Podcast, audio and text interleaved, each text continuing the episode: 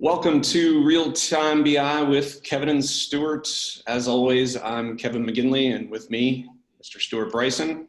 At least on my right, on my screen, we never know which which direction or uh, which you know where where we're situated on each other's screens because it's always different. But how you these doing? Cloud technologies, Kevin. I just, know. Just, you never know. Very unpredictable and unusable. Just can't, can't believe it.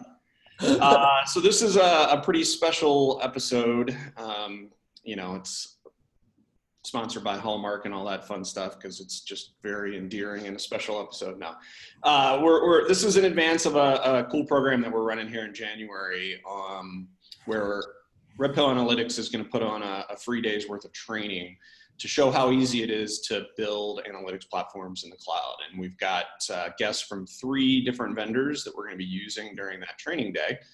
Um, so I'd like to kind of take the time to introduce all of them here. So we'll start with uh, Mister Michael Nixon, who is the Senior Director of Product Marketing with a company called Snowflake. How you doing, Michael? Doing well, hi everyone. Thanks for joining us, appreciate it. And then we have uh, George Fraser, the C E O and founder of Fivetran. How you doing, George? Doing great. Uh, thanks for having me here today. Yeah, good to see you again. Um, and then we have Daniel Mintz, who is the Chief Data Evangelist at Looker. How you doing, Daniel? Good, thanks for having me. Yeah, absolutely, good to, uh, George, we've met, we've met before in, in person, but the other two, good to meet you guys virtually. Well, actually, no, I think, Michael, you said we, we did meet when we were at the Snowflake. Snowflake. Yes, you guys came out to Snowflake last year. I remember you making a fairly impressive presentation, so it's good to uh, be connected. Oh, yes, yes. Now I remember. Okay, excellent. We're all friends here. Awesome. Well, I'm glad it was memorable. Yes. All right. So let's let's start with uh, you know, just for the benefit of the audience, kind of a an introduction of each of your companies, and and we'll do this kind of in the order that we're going to be doing it during the day during the JUMP program, because I think this sort of makes sense, um, you know, sort of as a natural progression. So, uh, George, why don't you go first, um, because you're you know Fivetran. You can tell us all about Fivetran and uh, you know why you guys are sort of first out of the gate. Um, you know, when sure. We So Fivetran is a fully managed data pipeline that synchronizes all of your company's data from all of your databases, apps, files, webhooks into your data warehouse in a fully managed, fully automated way. So for example, you could use Fivetran to synchronize an Oracle database, a Salesforce instance, a Zendesk support desk, and a bunch of JSON files in S three into a Snowflake data warehouse, and then you can do whatever you want with it. Yep, that sounds great, and, and that's actually what we're going to do in the JUMP program. Now we're going to simplify that a little bit because we only have a, a day's worth of time, um, but we are going to take an Oracle database uh, and actually synchronize that into Snowflake, um, so that we can do some interesting, uh, cool things on top of it. So, uh, Michael, why don't you go next and tell us all about Snowflake? Yeah, great, and thanks for having me. Snowflake, what we are, we're a data warehouse as a service, which means you have all the data warehouse capabilities you would expect, plus ability to run a very robust S Q L database, all in the cloud, and it's delivered as a service. And our claim to fame, or what makes us different from everyone, is that as a service aspect. So you don't have to worry about system management, you don't have to worry about tuning, you don't have to worry about performance optimization, none of that. We build all of that into our data warehouse infrastructure, and of course we work with great partners like um, Fivetran and, and Looker, and, and we're really excited to be on this program today. Awesome, thanks, appreciate it, Michael. And then we're going to end the day taking all that data that we have synchronized from our Oracle database into Snowflake and build some cool Looker dashboards on top of that. So tell us all about uh, Looker, Daniel. Sure, yeah, so Looker is a data analytics platform. Um, you know, we, uh, we mostly provide software as a service. You can run it in the cloud, but you could also run it on-premise if you've got security concerns. Um, and the, the core concept of Looker is, you know, you've invested in, in the best, fastest, cheapest uh, data warehouse in the cloud, something like Snowflake, for example. Um, and it doesn't make a whole lot of sense to pull that data out of Snowflake into the proprietary data engine of your B I tool, which is smaller and more expensive and you know, slower than that warehouse. Uh, it makes a lot more sense to actually leverage that underlying power of the database that you've invested in, and to put a layer on top where, you know, as everybody in the company is accessing that data, asking questions of that data, they're getting not just an answer, but the right answer, right? They're not making up the new definition of lifetime customer value every time that they go to do an analysis. Somebody who actually knows the correct definition to that is taking that information out of their brain, putting it in the platform where everybody can access it, and everybody's going to get the same answer. And so that's what Looker does. It's a tool for people to ask questions of data, but get trustworthy, uh, easy answers. Awesome. And so, you know, Stuart, you know, we've talked about this being all for the JUMP program. Tell us a, a little bit about, you know, how you and I kind of conceived the JUMP program and what that's kind of all about and why. Whoa. Oh, perfect. Wow. Right. We, we have on brand. We have uh, we have run the JUMP program before, so oh nice. You you just came super prepared here, didn't you? Yeah. Little did I know the product placement uh, effort that how went. Much, how much are you paying for that product placement? Yeah. Can we get T-shirts? Yeah, absolutely. Yeah, there'll probably be new ones. This is from the previous uh, iteration of the JUMP program. So when Kevin and I founded the company, it was all about agility, uh, cloud technologies. It was about, um, you know, automation. We wanted to change change the world of B I in our eyes. And that was four years ago. Um, cloud was on the horizon. We neither one of us were really working with it at that time. But we knew that we wanted to found a company that moved in that direction. Thus, that's why we, you know, taking the red pill from the Matrix movie was sort of the the metaphor we used uh, to to sort of explain that. So the very first thing we wanted to do, um, besides just innovating B I, was innovate training.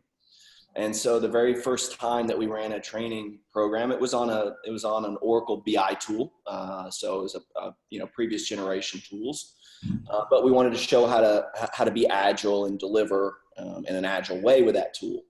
So instead of having um, any sort of lectures or PowerPoint presentations, et cetera, we built an agile board with a bunch of tasks that needed to be completed, invited the members to come in and work in teams, and just uh, scrum for three days, right, Kevin? Scrum yeah. For three days.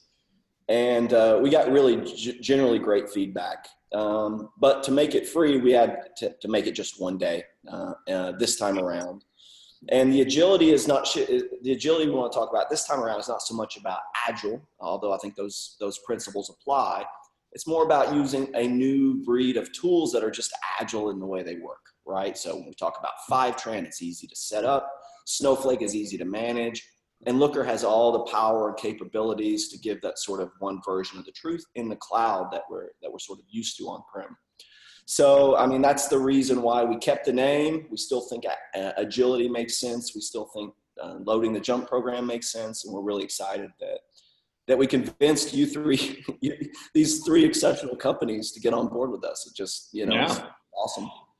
Yeah. So we're, we're, we're really looking forward to that. So I'd, I'd like to kind of hear from you guys, you know, what, what, what is your take on, you know, what you're seeing at your companies and, and out in the marketplace around that agility that sort of Stuart spoke to, not necessarily agile as a methodology per se, but in, in general, the sort of speed of delivery, the speed of, at which you can get up and running, you know, why, why is that important now in, in the space that we're seeing? And, and you know, um, we, we talk, here, just jump right in. Go ahead, George. We talk a lot about agility at Fivetran, and I think it's a really good analogy for data warehousing, actually. Um, I think the agile concepts map really well to data warehousing and reporting in a way that people don't necessarily expect.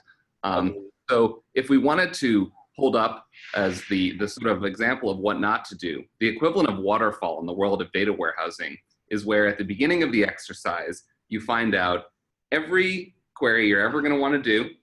Uh, you design the perfect schema, a beautiful snowflake schema, uh, the best schema anyone has ever made. Uh, you build an elaborate E T L pipeline that takes your data and denormalizes it into this, this wonderful snowflake schema. Uh, and then you build out all your models that you anticipated from day one on top of that. Uh, that sounds great. We all know why things like that don't work. Um, requirements change. Uh, your initial plan was wrong. Uh, you end up investing all this time, uh, and then it doesn't even serve the needs of your business users, and they go off and they do everything in Excel. Um, the agile version of data warehousing is where you get all the data into the warehouse on day one, uh, the way that we do. uh, where we sync using a normalized schema. You can turn things off, but by default, we just sync everything. Uh, and then you start by solving your most important problem. Uh, you, you build that first Looker view uh, that um, you know, solves your most pressing uh, business requirement, uh, and, you, and you go from there. Um, and you only start optimizing when you discover you actually need to. Uh, and I think, so I think those agile principles map really well onto data warehousing. George, I think you forgot the part where you make the million dollar capital expenditure um, yeah. early on. Yeah. Million? What what price sheet are you looking at? Yeah, all right. The, the, that's back from the eighties, I guess. The yeah. multi-million. Yeah. Uh, I mean, uh, before the other guests jump, I just really wanted to jump on that point, George. I think it's excellent. Um, I think all of the uh, pre-loaded um, design and performance tuning and everything before you run a single query is just silly. Uh, it really is silly. And I think we've wasted so much time in the old world thinking about everything. You know, I, I remember when aggregates used to be on the model before anything was built, and it just always seemed strange to me. Um, and when you look at something like Snowflake, where it is so fast anyway, and it's so and it's so reactive anyway, it just seems like such a waste. I mean, what are your thoughts on that, Michael? Yeah, and it's interesting to, to hear you two reference agility, and, and, and Kevin mentioned agility. When we came at it, it wasn't really from a perspective of agility, although obviously that's a, a major byproduct advantage for us. We really came at it from a perspective, it should be a whole lot easier than it is, because when you think about the bar one has to cross just to get a data warehouse up and running, from the modeling to the data ingestion to all of the transformations and all those different sort of things you need to do uh, just to get things set up. I mean, it's just ridiculous. And so when you think about the cloud environment now and what you would want out of a cloud environment, which principally means you want to see it as a service, there should be an expectation that when you go into the cloud, all the resources you need are available to you. All the capabilities you need are there at your disposal. And then to the extent you need to scale, there should be no limits to that scalability. So why else would you go to the cloud and use an architecture? I mean, it just makes no sense to go to a cloud and build an infrastructure. I mean, I love to say, friends don't let friends build clusters, because it just doesn't make sense. Because once you're into the cloud, all you want is just service at your disposal. And so we take care of a lot of that for you. So the transformation is, is basically not necessary. We can ingest the JSON. We can ingest all of that semi-structured data just as if it were structured data. And this is something you don't need to take care of. We deliver that to you as a capability. And obviously with a company like Fivetran, bringing in those bringing in that data to us, it just makes it that much easier for someone just to log into Snowflake, establish their data warehouse, set it up, create their database, establish all the objects, and then go do their query. So infinite scalability, maximize performance, none of that, none of that transformation, uh, just you're ready to use it, and that's what we're all about. And, and I think, again, it really wasn't from an agility point of view, but that certainly is a byproduct. It was about how to make it easy to deliver value as opposed to managing an infrastructure.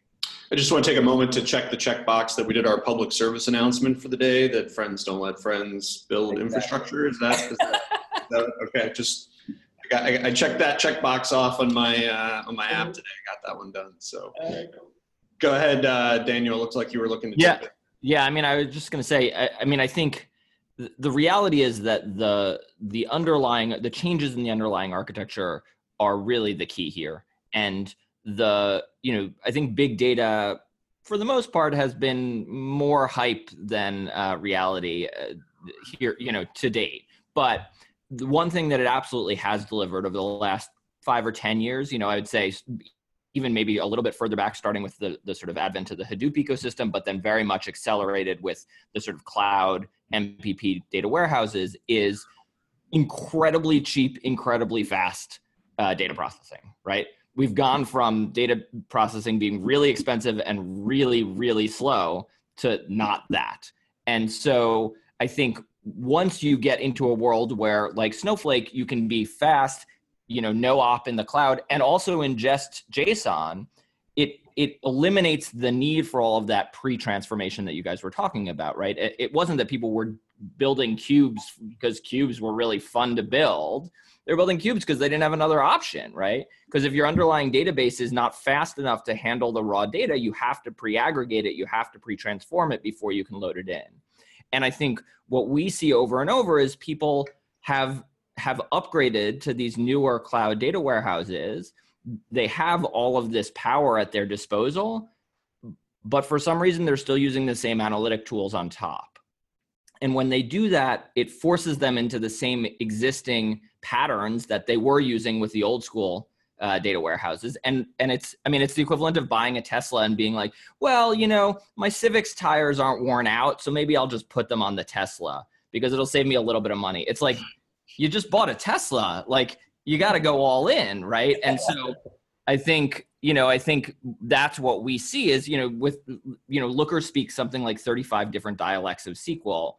And what that means is that, that we not all, it's not we're writing generic S Q L for, you know, whatever you're doing. We're writing S Q L that is specific to take advantage of the capabilities of the warehouse that you're using. So when we're writing S Q L against Snowflake, we're writing S Q L that can use their variant type so that we can access JSON, you know, nested data, hierarchical data, because that's a really powerful tool that Snowflake brings to the table. And why would you leave that on the, on the cutting room floor, right? Why would you ignore that? You want a tool that can actually natively take advantage of that. And so, you know, that's what Looker does. It says, get this knowledge out of the analyst's head about what the data means, put it in software where it scales so that everybody can access it, but then also make sure that you're fully taking advantage of all of the the power that the, the underlying warehouses bring to the table.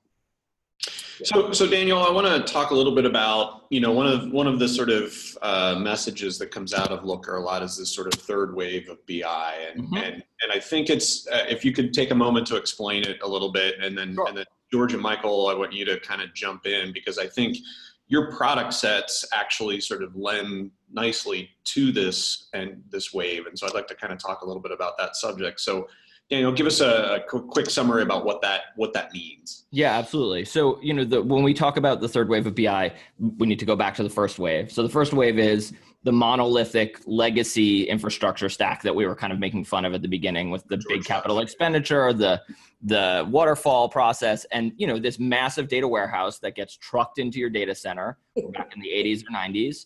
Um, and, uh, you know, everything's pre-aggregated. And the advantage of that is that it's always right, right? Like nobody's allowed to touch the dashboard once it's built. And so as a result, it's pixel perfect and oh, it was right. And when you need to close that quarter, you know that dashboard is going to be correct. The downside is A, it's really expensive and really slow, but B, it's completely inflexible, right? It gets trustworthiness by virtue of being inflexible. And so what happens inevitably, and what led to the second wave directly, was people got frustrated with the inflexibility. They said, I have a question that is not answered by the one dashboard that I have access to.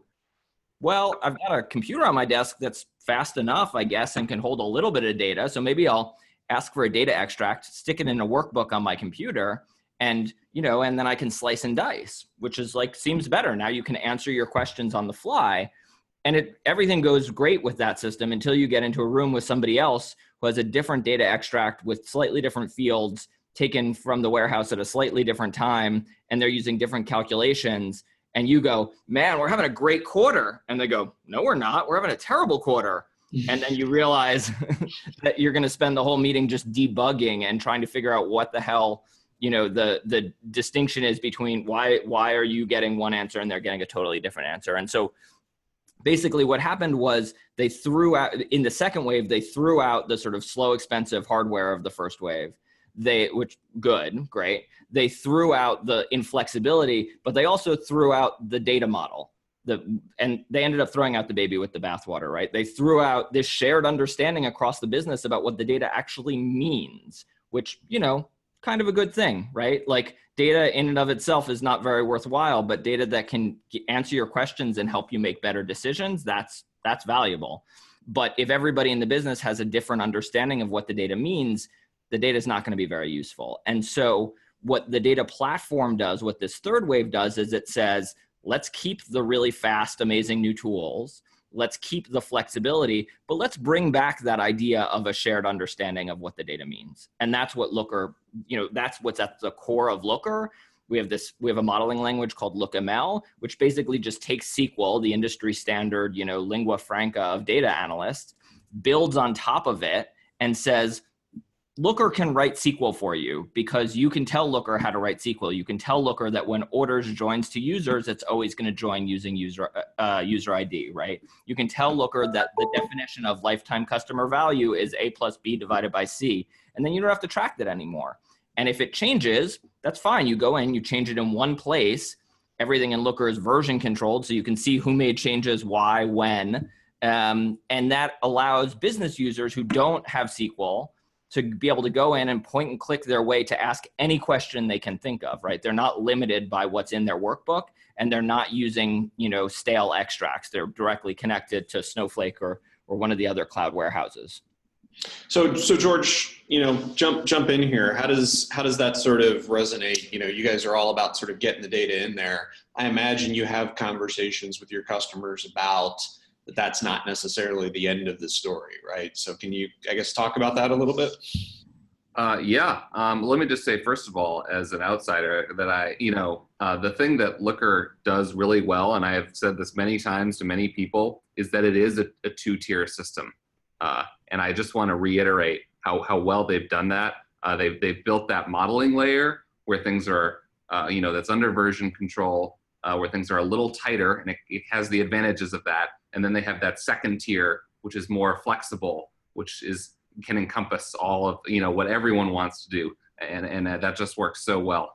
Um, in in the the thing that Looker uh, and Fivetran do really well together uh, is that because uh, our our product is designed to be automatic uh, and to sync everything by default, that that means that we're producing a normalized schema, right? You can't go in and program into Fivetran uh, your perfect dream Snowflake schema. Kimball model, yeah. Yeah, exactly. You can't go put a Kimball model into Fivetran because your Kimball model is different than somebody else's, and we can't have a fully managed automatic service that does that, right? Um, so you're gonna get a normalized schema uh, when you use Fivetran. Uh, now, you're still gonna have to do some transformation of that data. You're just gonna do it after it arrives in the warehouse. And, and this is way better. Uh, This is way better than trying to program all your transformations into your data pipeline, because it's much easier to figure out what happened when something goes wrong, because it's all just sitting there in S Q L. You've got the original data sitting right next to whatever transformation rules you have. It's very easy to troubleshoot. It's very easy to understand. You only need that one S Q L skill set. Um, but it does mean that we lean harder on the downstream components. Uh, and that's where Looker really uh, holds up.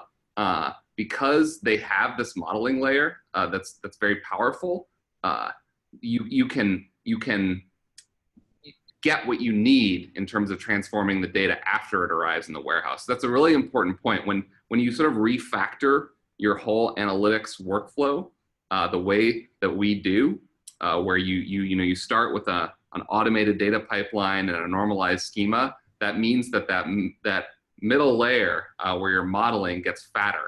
Uh, and that's good. There's a lot of benefits from that, but you're, you're, you're going to do more work there. So your B I tool had better be ready to do that. And the database better be ready to perform, right? Yeah, so that's where, right. that's that's where exactly. we're going to go with Snowflake. That's kind of where Michael right, jumped. So, Sorry, so I may have stole your thunder there, Kevin. Okay, on that point, I, I really would like to jump back on one of the earlier points that Daniel made, of which uh, George more or less confirmed. And, and this is it's this notion of about using the same tools when, when you get into the cloud. I would argue that it's even more fundamental than that at times. Sometimes when you go into the cloud, there's still this expectation, well, all I'm doing is saving the hardware. And, and I'm, I'm just sort of genericizing or, or generalizing here. You're going to go into the cloud, you're going to um, erect your um, your environment, your infrastructure, whether it be on A W S or Azure or what have you, but let's use A W S since that's what we're on. you want to spin up your E C two nodes, you want to spin up E B S or whatever you decide to do from a storage infrastructure. And so you're still provisioning hardware. So even though, yes, you saved on that CapEx and you don't longer have to buy that hardware, there's still this expectation when I'm going into the cloud, I'm going to provision my hardware. So uh, even if you were to eliminate uh, some of the tools, as, as Daniel was saying, you, you still have this mindset out there where I got to go build this stuff. And so we're all about, you don't have to provision anything. So when you come into Snowflake, for example, you select effectively the size of your data warehouse, which we predetermine for you based on what we feel are the, the metrics necessary uh, to, to create that, that, that data warehouse. And so Um, selecting your size is a lot different from provisioning. So there's no software environment for which you have to um, provision. You don't have to select the, the software environment. There's no underlying picking of the various E C two nodes that you would like to use. Uh, none of that. So, so I think sometimes it's, it's even down to that level of fundamentals. And so once folks get a, a handle on, well, I no longer need to do this, it sort of, it splits into two types of users. Those who are so, sort of solution oriented, I just want to get to the answers and the value very quickly. And they, they're just ready to, I don't have to worry about this stuff. You know, it's like, take it from me. They're just practically begging to say, take this away from me. We don't really need to worry about that. I worry more about, for example, running the reports faster, getting it to my executives in a timely manner, ensuring that all the uh, data sets of which I need to run analytics onto can be brought on board in a, in a timely manner. And I don't need to worry about every time my engineers want to create a new field in their JSON document, I have to go back and remodel the data. So I think sometimes it's even at that level of which when the light bulb goes off and they uh, and the user realize that, you know, I don't have to worry about doing things the same old way, then things really start to take off. So there's definitely two types of users: those who are ready to jump to that solution service ready to go environment versus those who are still sort of, you know, I, I want my fingers in the weeds, I, I still want to build that infrastructure. But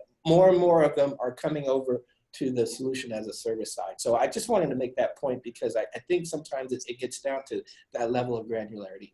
Yeah, and I just want to jump on the the, the couple of things that George and Michael said. Would, you know, the one of the nice things about having such great partners who ha do things sort of predictably and automatically is that we can then build, or we can work with them to build directly for that uh, use case. So that, for example, when Fivetran pipes in Salesforce data or Zendesk data, as George said, it's not you set up whichever, you know, custom uh, you know, Snowflake schema you want.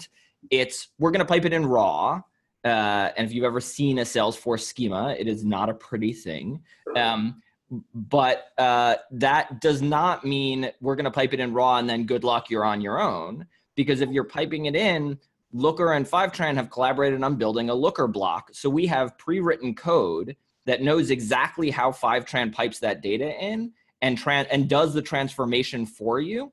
But it's not a black box. I think that's that a lot of people offer a black box where they say, yeah, give us your Salesforce data and we'll turn it into dashboards, which seems great until you're like, well, I want to change one thing. Yeah, I want to change one. Th wait, no, but we have this custom field that's that never happens. Important. Are you are you taking account of our custom field? This this is everything for us. And they're like, oh no, we don't handle custom fields. It's like, well, who's ever seen a Salesforce implementation that doesn't have custom field, right? Like, and so what Looker blocks are, it's code, right? They're literally hosted on GitHub, they're code. And so what that means is we'll get you ninety or ninety-five percent of the way there so that you've got all of the standard transformations and, you know, joins done for you. But then that last five percent that's custom to your particular use case, you just go in and modify the code and it just works, right? So you're not, here's the data raw, good luck. It's, here's the data raw, here are dashboards, but hey, this one metric is off because it doesn't know about your custom fields, go fix that, and now you're off to the races. Yeah, let me, uh, I wouldn't mind jumping in there. So we've all sort of identified the problems with wave one. There's still a lot of wave one stuff going on, and there are people trying to do that better. Uh, but, you, you know, we've, we've spent a lot of time on this show, you know, kind of pointing out those problems. But what are the problems with wave two? And, uh, and Daniel, you got into it a little bit, but one of the problems I see mostly in wave two is that the tool sets that people are using are taking data out of the powerful platforms. So when we bring data over, even if we wanted to replicate it, uh, we could use Fivetran for that, et cetera. If you use some of these more self-service tools, um, there's a lot of data prep that's going to be involved. There's a lot of data prep tools that get sold to, to use with some of those self-service tools that are out there. Yeah. In a lot of cases, that data is being taken out of the powerful platform, being loaded to something that's not powerful. Um, yeah. it, it, it looks like it would, would be to the end user, but it's not. So what I love about Looker, uh, the Looker Snowflake combination there, is that Looker can give you that metadata layer on top of it, which defines a model, defines a lot of complex things, even against a, a normalized schema that, that Fivetran brings over. But, but Snowflake has the power to process it. And why in the world would you ever take yeah. data out of Snowflake? I, I, yeah, I mean, we, I, I don't know why you would. I mean, Looker literally doesn't have a proprietary data engine. We are built specifically to leverage that underlying power. And I just, you know, if you're buying a B I tool, why would you go buy one that you have to use their data engine? Like it's, I mean, we talk about buying, it's buying your T V and your V C R. If I don't know if everybody on the listening knows what a V C R is, but uh, it's like a Blu-ray player that, uh, but yeah, I mean, it's, you know, those things do exist, but what happens is now you're stuck with your V C R and you want to upgrade to a D V D player. Well, now you have to throw out your T V, right? It's like, doesn't, that doesn't make sense. You want to buy the best components to build the best system. And that means not buying bundles. It means actually leveraging what each, each component is really great at. Um, so yeah, it, it just doesn't make sense to me, but you know, like it doesn't make sense to me today, but putting myself in the shoes of somebody in two thousand three, when Tableau was invented, like I, that was a perfectly logical thing to do, right? Like all of a sudden people had had not laptops probably, but had desktops on their compute on their desks that could actually hold a reasonable amount of data, could move fast enough to slice and dice in pretty close to real time. There was no way the warehouse was going to do that. So the only way to do that was to suck the data out of the warehouse into an extract and into a workbook. So that made sense, but that's not the world of today, right? And so, you know, I think the idea that you'd stick with that way of doing things just doesn't make sense. And what what it, what you lose in addition to the power is you lose the reusability, right? If you're making a new workbook each time, you have to do that data cleaning each time that you extract the data from the warehouse. It's a huge waste of time. It's a huge waste of analyst time. They hate it because they're just doing the same cleanup every time over and over and over.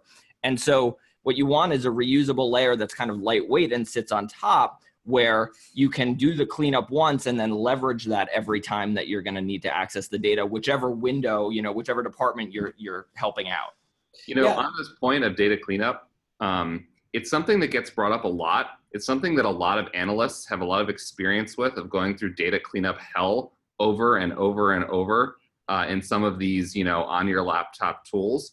Um, adopting a workflow like the one we're talking about uh, it helps you to avoid repeating these data cleanup tasks, but some of these data cleanup tasks just go away uh, when you use a stack like Fivetran, Snowflake, Looker. And the reason is uh, a lot of these data cleanup things we're just able to do for you because our schemas are standardized. So a lot of these data cleanup things that people always talk about and suffer through originate uh, because these A P Is, the data sources you're pulling from, produce data in this really crazy format. Every one of them, they invent their own crazy format. You know, they're these nested JSON things, they attach all these related entities, they think they're being helpful. Uh, instead, they force you to play this game where you try to figure out what the underlying schema of this data is. Like, what was the database schema before they mixed it all together into these crazy A P I responses? Uh, well, when you use a tool like Fivetran, because we've said from the get-go, we're going to produce a normalized schema in your data warehouse, and it's not going to be configurable. It's going to be the same for everyone. That means that we can go and do that work of reverse engineering their A P I and figuring out what's the real schema of this data set one time. Yeah. The whole world. Uh, so some Fivetran engineer, you know, spent two months uh, fiddling around with Zendesk, figuring in Zendesk, in the, case, in the case of Zendesk, it was a lot more than two months. Um, but let's say average two months, fiddling around with their U I, figuring out all the rules of their A P I. Uh, they did that one time, and then you just get this nice normalized schema that's in your data warehouse. It's all documented in a lovely entity relationship diagram in our docs. Um, so some of these data prep tasks become lesser because you only have to do them one time because it's centralized. Some of them just go away. Yeah, I just, I, I just want to say, I, I was a Looker customer before uh, I was a Looker employee, and that was before Fivetran uh, and their ilk were around. So we had to build a bespoke uh, E T L process to suck the data out of all these tools. My God, it was horrible. Uh, I so envy the folks who can now just pay Fivetran to do it for them. It's so much cheaper. It's so much easier. Uh, it's, it's a total blessing to be able to just say, you've already solved this problem. I will give you money and you give me the solution. Like it's, it's amazing and wonderful. And, and this is the thing, there are, there are several of new wave E T L pipeline companies like us, um, but this is the thing we really pride ourselves on, and the thing we think makes us different uh, is that we really invest the time to figure out the right schema for every uh, data source. And we will do any amount of work, as long as we only have to do it one time, uh, to get that schema right. And, and so you guys have naturally progressed to a topic that I wanted to hit on, and so I want to give uh, Michael a chance to comment on this as well, because both George, you and Michael at the top talked about how both Fivetran and Snowflake have this sort of services layer on top that differentiates you from other sort of vendors and, and platforms that do similar types of things. And so, Michael, just give a quick, you know, sort of shout out to that sort of services layer that you mentioned with Snowflake. George did a really good job of explaining how that, you know, really benefits Fivetran customers. And, and you know, Daniel gave a, a great, if I can just pay you to have that done, I'd rather do that than build it myself. What's the equivalent on Snowflake? What's the, what's the same thing that's happening on the sort of Snowflake environment that you guys are doing that, you know, companies don't have to worry about doing now that, uh, you know, they're using Snowflake? Yeah, there are a couple of things. And, and so just to latch on to the, the services aspect, and our environment, um, we have basically a, a, if you will, a, a global metadata uh, managed environment. So just about everything, I shouldn't even say just about, everything that transact in our data warehouse is tracked. So queries are, that are ran are serialized. Tables that are created are serialized. Everything that a customer does is, is pretty much logged. So we have a fairly hefty metadata component to our services layer, which enables us to track all activity. So we can do things like zero copy cloning, which means if, if you guys are familiar with copy on write, data oh, yeah. write. And so if you wanted to make um, a clone of your database for the test and dev environment so that they can go off and do their thing that's separate from the production environment, you can do that without bringing over the data. So, so from a services perspective, there are two things I, I want to hit on.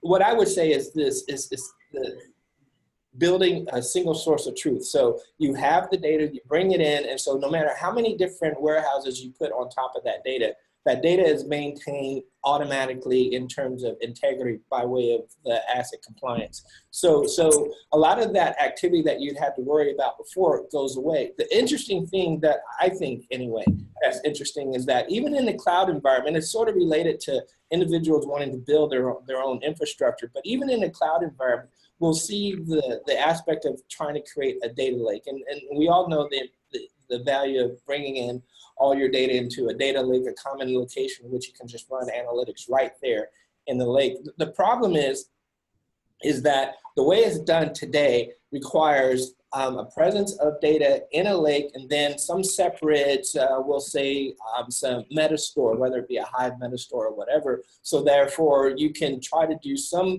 level of managing the consistency of that data should there be multiple compute engines banging against that data. So we see it differently because what happens is the burden is on the user to actually manage that metastore. So, so not only are you managing your database, now you have to manage the metastore.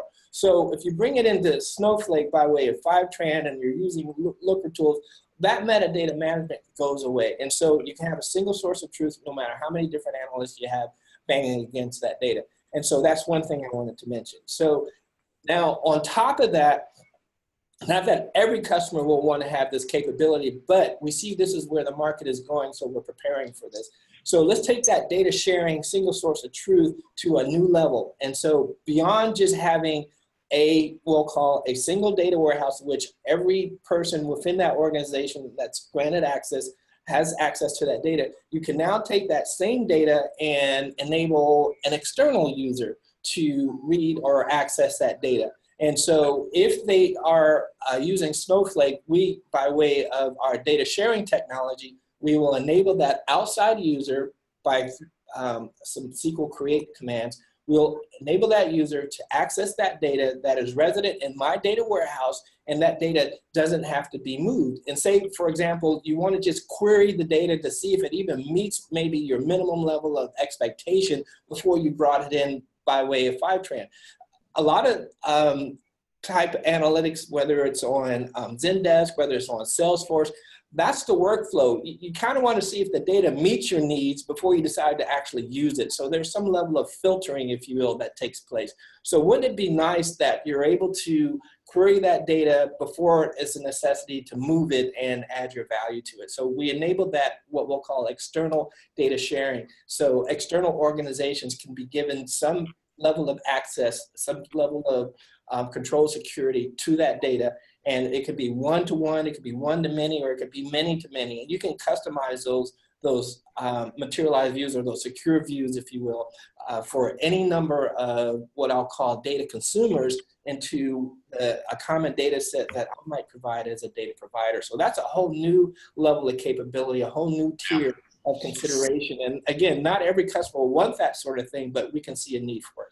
Yeah, so in the interest of time here, I'm going to turn it over to Stuart. So Stuart, if you want to give any parting thoughts on any of these comments, go ahead, but otherwise yeah. feel free to I got, jump I got one quick one. I got one quick one, and this is about sort of cloud in general, but all three of these vendors do this very, very well, and that's support. I think there's something that we've sort of learned to live with in on-premises, enterprise tools, and I could pick any of them, and this would yeah. be true. The support is terrible. I think no, just no, they they'll get back to you within three days. Three, I mean, three working days. the just the general nature of cloud uh, means it's a platform, and that platform is not locked away in your vault on premises that no one can get to. So therefore, you don't have to go and generate a million test cases and and, and try to have someone on the other side reproduce it on different hardware, et cetera. So that's just a sort of a parting thought for the cloud in general. A lot of cloud vendors do that well. These three particularly do. Um, fantastically. That I, I hadn't thought about that until Michael was speaking about all the logging and things that they do and all your queries, and you don't have to go and reproduce that. Right. Uh, and, and Looker jumps in with their with their chat bot, and it's fantastic. So uh, so that was sort of my last parting thought. So with that, with that, uh, we will pivot to buy sell. So uh, our longtime watchers know that this is the best part of the show. Um, and, uh, I will make a statement, and we'll see how much time, how many I get to make, and, uh, we'll go around the horn. Uh, it's going to go Daniel, cause this is the way it looks on my screen. It's go Daniel, Michael, George, and Kevin, um, will be the order in which you'll, you'll take, and you'll e- each answer these, and it'll just be, I'll make a statement, somewhat perhaps controversial. You'll say, first thing you'll say is buy or sell. I have to reiterate that because some of our guests won't do that. They'll say, oh, buy it. Take a position. No holding, no holding, no holding, no, no holding, no. Well, that's sort of, you know, I, I maybe, maybe buy or sell, um, and then give us a quick couple of sentences about why. And be brief. We are a little short on time. Yeah, be brief. So we'll start with, um, we will only cross the Rubicon with cloud-native analytics platforms when we dislodge transactional systems from their on-premises vaults? Uh, wow, I have to go first. Um, uh, Cross the Rubicon, right? We're going to really go all in. Cross the Rubicon. Sell. I, I'm just, I'm, I think the, the trend is not towards everything has to be cloud. I think the trend is towards it, it doesn't matter terribly where the data resides. So if it needs to reside on premise, fine, whatever. But then the warehouse can still be in the cloud. Kind of a loaded question for George, isn't it? But we'll keep going. Go ahead, go ahead, Michael. All right, I, I have to agree. I'm a seller on this one, and, and, and here's why. uh, because we're talking about it from a data warehouse perspective. And I think the transactional requirements in a data warehouse perspective might be different than one might be thinking from a classic O L T P perspective, in which the, the bar is much higher on performance. And so for those types of customers, they very well may need to have a on-premises O L T P database to do their financial uh, transactions in terms of lightning fast integrity. And that might not be the realm uh, of data warehouse. So the reason why I sold on that was because I would want further clarification as to, all right, what's that transactional metric and, and what's required of it before we sign up a data warehouse to it. Before we move to you, George, I just want to add a little sort of side note before you answer, and that is that it is easier when the when you're pulling from systems in the cloud, correct? So um, I know you pull equally well from systems, uh, uh, Oracle databases, all those sort of on-premises databases. But would we maybe, you know, affect a new paradigm if everybody, if we were pulling from only sort of cloud A P Is? Uh, well, I think it will surprise no one that I that I say sell on this one, since we're in the business in many in many cases of, of syncing data from on-prem databases to cloud data warehouses. I think there's a a mental barrier here. People think there's some reason why it's hard to have an on-prem database going to a cloud data warehouse. In reality, it's exactly the same process, whether you're going from a cloud database to a cloud data warehouse or from an on-prem database to a cloud data warehouse. We don't even know in some cases whether the database we're talking to is sitting on-prem or in the cloud. Uh, so um, I think, uh, you know, it, it may be, it, it's really, a, it's a perceived barrier more than a real one. Is it easier for cloud databases to get into cloud data warehouses? Yes, but only because of this perceived barrier.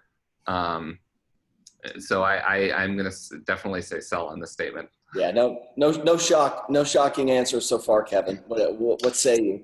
Uh, I'm going to sell as well. I won't, I won't be a contrarian on this one, and and I'll just point back to the agility factor. So while we we kind of all agree that, you know, B I and data warehousing can be better when it's iterative and and agile, and while when we're not trying to boil the ocean, a lot of times with applications and transactional systems, they do kind of need to do that to make sure they're right and they flow right, et cetera. And so to that end, whether they choose on-premise or, or cloud, you know, I think should be kind of irrelevant. Um, you know, I, I think cloud makes data warehousing better.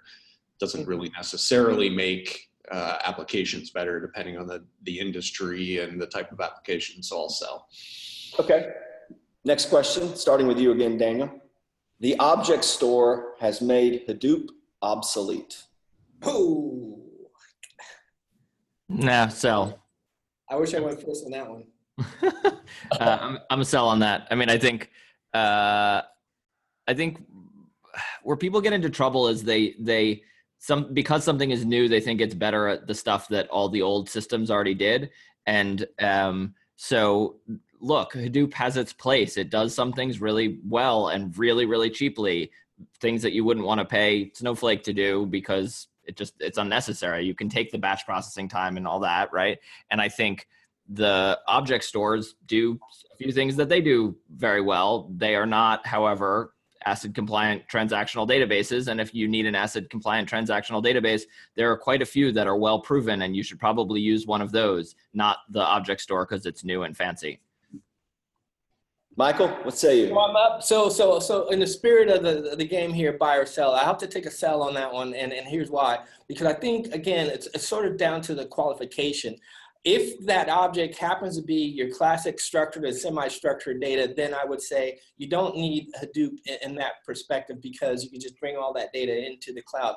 But if it were true unstructured data, as in media files, audio file, pure text files, and depending on what you wanted to get out of that, in terms of either analytics or machine learning, well, there's still a place for Hadoop. But I do think now that customers benefit because now they have better tools, smarter tools, and they can think of what's the right, the correct place for that object. Is it in Hadoop or is it in the cloud, versus what it was ten years ago when, when Hadoop arrived on the scene? It was like, send everything there. And I, I think that those days are gone. Thank God. George? The, wait, the statement is that Hadoop is gonna is is killed by S three, right? Well, that's, that, nice, that's a nice segue. Yes, whatever. Yeah, yeah. I, I'm I'm gonna disagree with the previous two speakers, and I'm gonna buy oh that. Boy. No, finally a bull. Uh, we finally got a bull, Kevin. Yeah, yeah. Um, I, I buy, uh, you know, uh, if, if S three and Google Cloud Storage uh, had existed in two thousand, Hadoop never would have been invented. Uh, if you just do the math on uh, the bandwidth between, the whole, the whole point of Hadoop is it's a file store where you can co-locate the compute with the files. If you just do the math on the bandwidth from S three and especially G C S into instances, it doesn't matter. You, you don't need this anymore. Excellent. Yeah, yeah. Kevin? Uh, so I'm, I'm, I'm kind of with George from a buy perspective. Um, I, I appreciate where, where Daniel and, and Michael are coming from, but. Um, You're equivocating, Kevin. No, I said buy. I didn't say maybe. I, I just, I just said, you know, I, I can, I can understand where their comments are coming from, because I, I, I do in some of our customers see other use cases for Hadoop out there, but you know, I, I, I just, I think at this point, um, you know, any, anybody, because of the sort of challenging nature in which it takes to get Hadoop up and running and do some of those things, I think you would be much, if, if you were starting fresh today, Um, I think you would be much better suited just going to object store, um, you know, sort of right out of the gate. So I'll, I'm, I'm going to buy on that. Can Excellent. I add one tiny thing? Yeah, go ahead. There are many great things in the Hadoop ecosystem that will outlive Hadoop. Spark. Right. Good one. So, uh, so we got time for one more, right, Kevin? Go one more, yeah. Okay. So I have to get machine learning in there somewhere, guys. Oh, God. So sell, sell. Sorry. I started it. So here's, hear me out. Of course, A I will, have, um, let's, I'll change that. Of course, machine learning will eventually take everyone's jobs, but it's coming after the five of us first. Ha. No, sell. I mean, I don't think it's, I, I'm so, I'm so uh, done with the hype. Um, I like, Yeah, I mean, restaurants didn't exist before automobiles, though. Like, a lot of people work in restaurants. I bet they're not, like, sad that they're not, you know, blacksmiths making horseshoes. Um, I mean, I think, I, I, A, I don't think our jobs are particularly uh, vulnerable to machine learning, more so than anything else. But I also just think that, like, yeah, technology changes. That's the nature of technology. Uh, all of human history, that has been true. And we can find some really nice texts from, you know, nineteen hundred about how the technology is coming to take all of our jobs. Uh, I'm, I'm not scared. Um, I'm scared about the distribution of wealth that comes from that, but that's a whole separate political question that has nothing to do with the actual underlying technology. Um, so yeah, no, I just, I, I don't think it's taking anybody's job. I think it's going to do some things really well, and some other things it's not going to do for a really long time, like drive cars. um, so I'm next, right?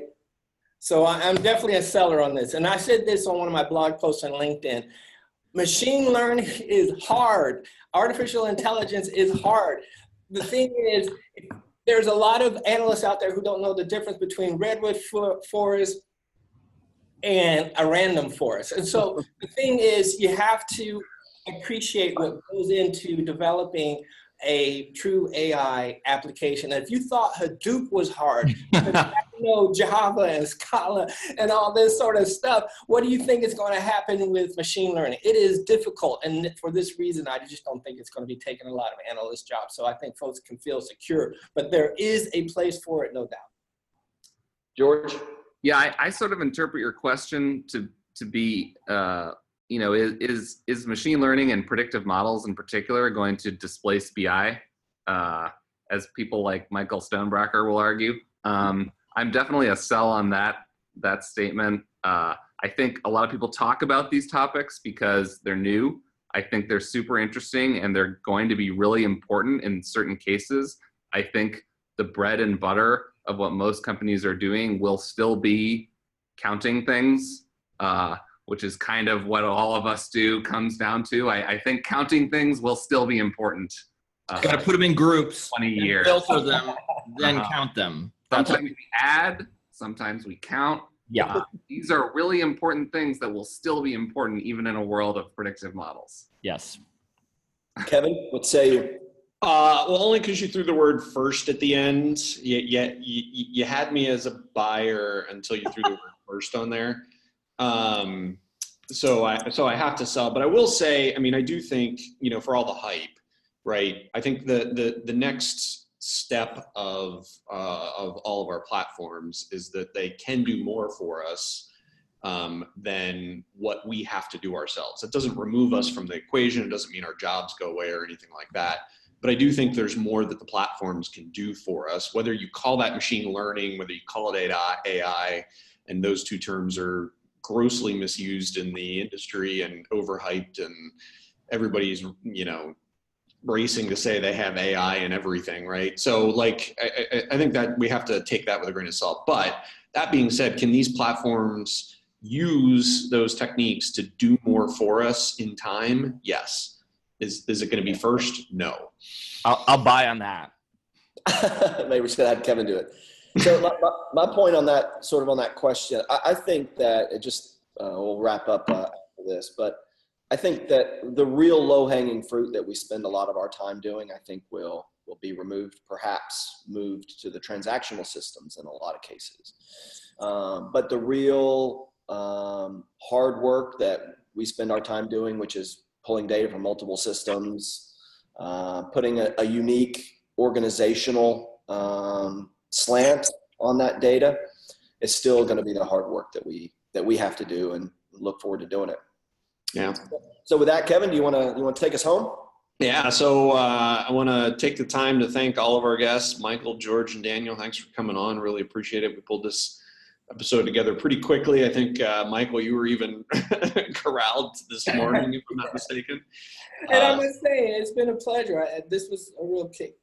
Excellent. Well, thanks. It was, it was really fun. And, and for anybody watching, January eleventh in Minneapolis uh, is the JUMP program, where you'll get to actually get hands-on with all three of these vendors' technology. Fantastic. Uh, looking forward to, to doing it. So for yeah, no, uh, no, no, no slide deck type training. Well, there'll be some slides. We've got to have some slides, slides, obviously. But yeah, we'll, this, this but is a shortened version.